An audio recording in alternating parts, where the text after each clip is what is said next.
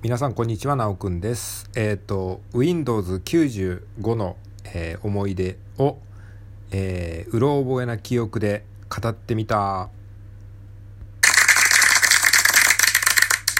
はい、えー、さっき YouTube を見ていたらですね、あの、Windows 95を、えー、インストールしてみたみたいな、そういうなんか動画が出てきてですね、あの、この今のね、えー、2023年にですね、Windows 95をですね、あのー、使ってみたみたいな、そういう懐かしい動画が出てきてですね、えー、そこですごくね、こう その時の映像を見てたら、えー、なんか、あ、Windows 95ってあったなっていうことを思い出して、で、コメント欄を見てたらですね、そういうなんかその、同じように、えー、懐かしいなみたいな感じの人たちの、えー、コメントがたくさん書き込まれていてそれを見たらなんか自分もいろいろと思い出してみたいなというふうに思ったので、えー、ちょっとうろ覚えな記憶を頼りに、えですねサムネイルにマインドマップがあるんですけれどもそのマインドマップにいろんなちょっとなんかあの記憶を掘り起こすワードをたくさん書いたので、まあ、それを見ながらですねあの当時のちょっとことをねあのえ思い出しながら語ってみようかなというふうに思って、えー、収録しております。はい。ということでね、このマインドマップを見ながら今喋ってるわけなんですけれども、えー、Windows 95といったらですね、やっぱりね、起動音がね、すごくね、こう、印象的でしたよね。あの、Windows の起動音。僕は今 Mac ユーザーなので、2016年から、えー、パソコンは Mac を使ってます。のでちょっと Windows からはしばらく離れているんですけれども基本的にもう Windows95 の頃からずっと、えー、その2016年に、えー、Mac を買うまでは、えー、Windows ユーザーでした。ので、えー、まあそれまでは知ってるんですけれどもまあ当時のね Windows95 の起動音はね、すごくね、こう、印象的でしたよね。まあ今でもたまにね、こうネット上とかでこう流れたりすると、あ、懐かしいなっていう感じで、その時の起動音を聞くとね、なんか、こう、その当時の記憶が蘇るというか、ある意味夏メロみたいな感じで、感じですよね。夏、夏メロならぬ夏サウンドっていうんですかね。はい。まあそんな感じのね、起動音っていうのがありましたね。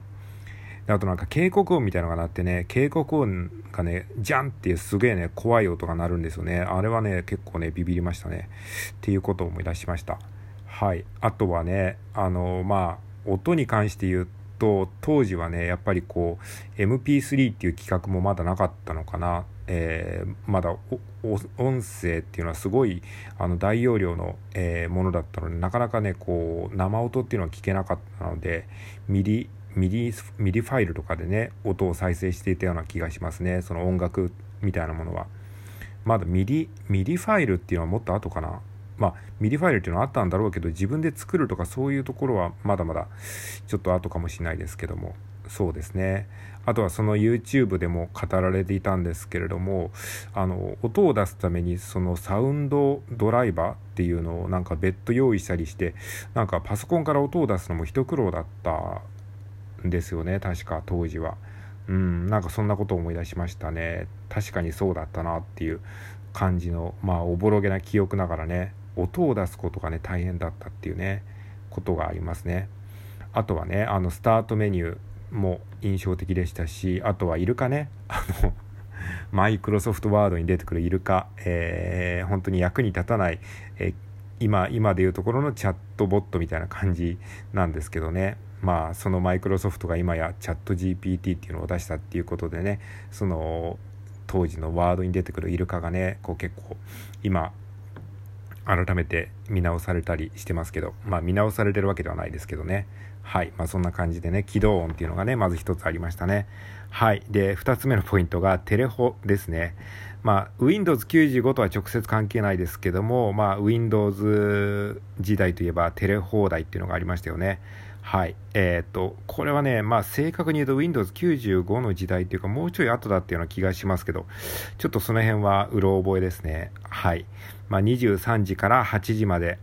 の間はテレホタイムって言って、まあ当時インターネットがね、あの、使う時間に応じてね、あの、お金がね、あの、じわじわ減っていくようなシステムだったので、あの、定額制っていうのがねなかったんですよね。でそんな時に定額で使えるっていうテレホタイムっていうのは当時めちゃくちゃ画期的で、えー、深夜になるとねみんなこう一斉にインターネットにつなぎ出してね、えー、当時僕はね MS チャットっていうね、マイクロソフトチャットっていうチャット、えー、にハマってましたね。インターネット上で知らない人とチャットをするっていう、まあ、それをやるためにタイピングを必死になって練習したっていう記憶があります。はい。で、えっ、ー、と、Windows のね、Windows 95の思い出3つ目が、フロッピーディスク、FD ですね。FD。えー、懐かしいですね、フロッピーディスク。もうフロッピーディスクなんて売ってないですよね。えっ、と、フロッピーディスクはね、なんか容量が1.44メガバイトらしいですね。1.44メガバイトって言ったら、今で言ったらもう写真1枚すら保存できないぐらいの容量ですよね。まあ、この今サムネイルに使ってるイラストはどんぐらいですかね、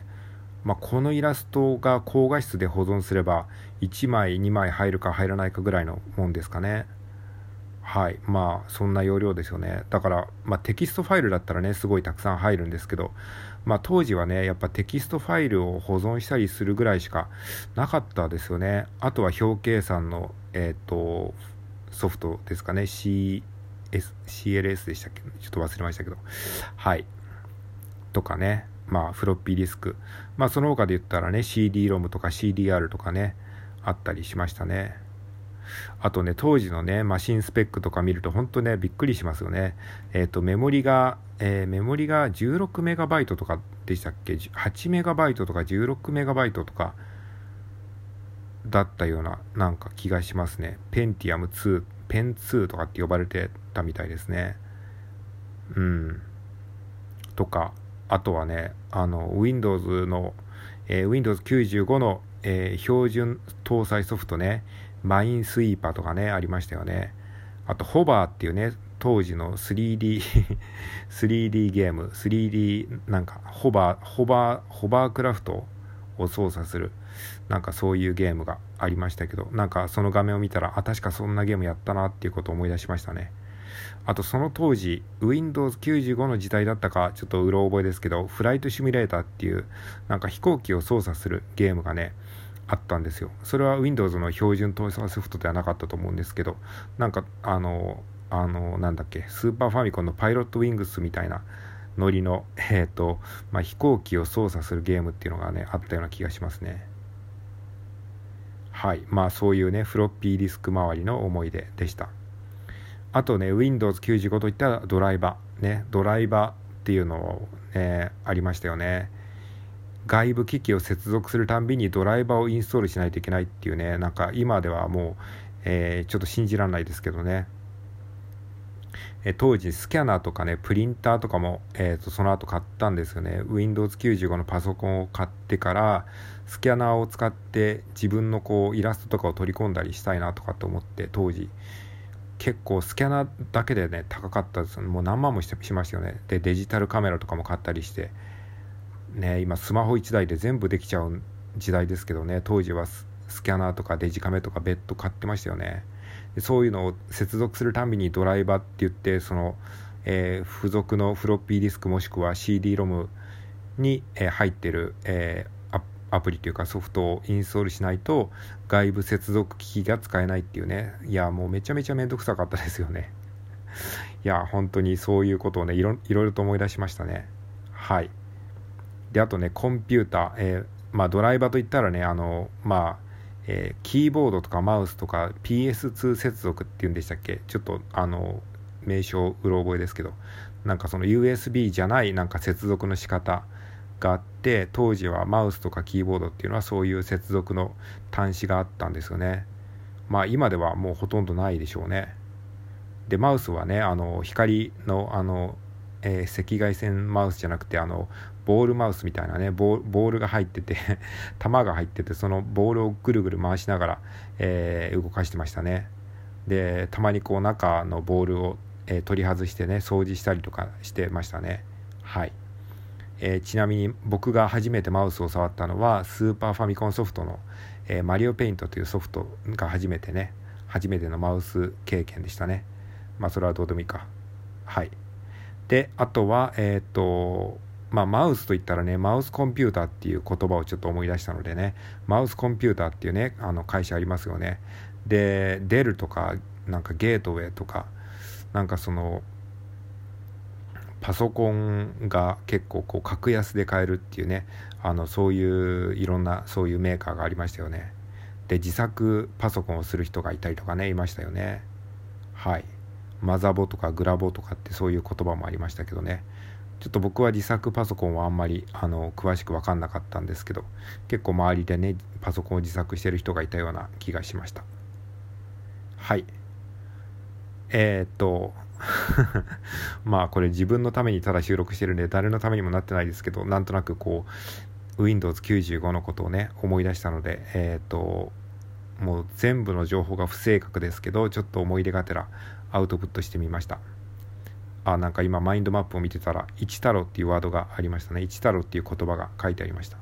そうワードワードとなんか並び称される位置に一太郎っていうね日本のねあのソフトがありましたよね。まあ今もあるのかもしれないですけど。でその一太郎に、えーと、付属の、えー、日本語変換ソフトの ATOC っていうねあのやつを僕は結構愛用してましたね。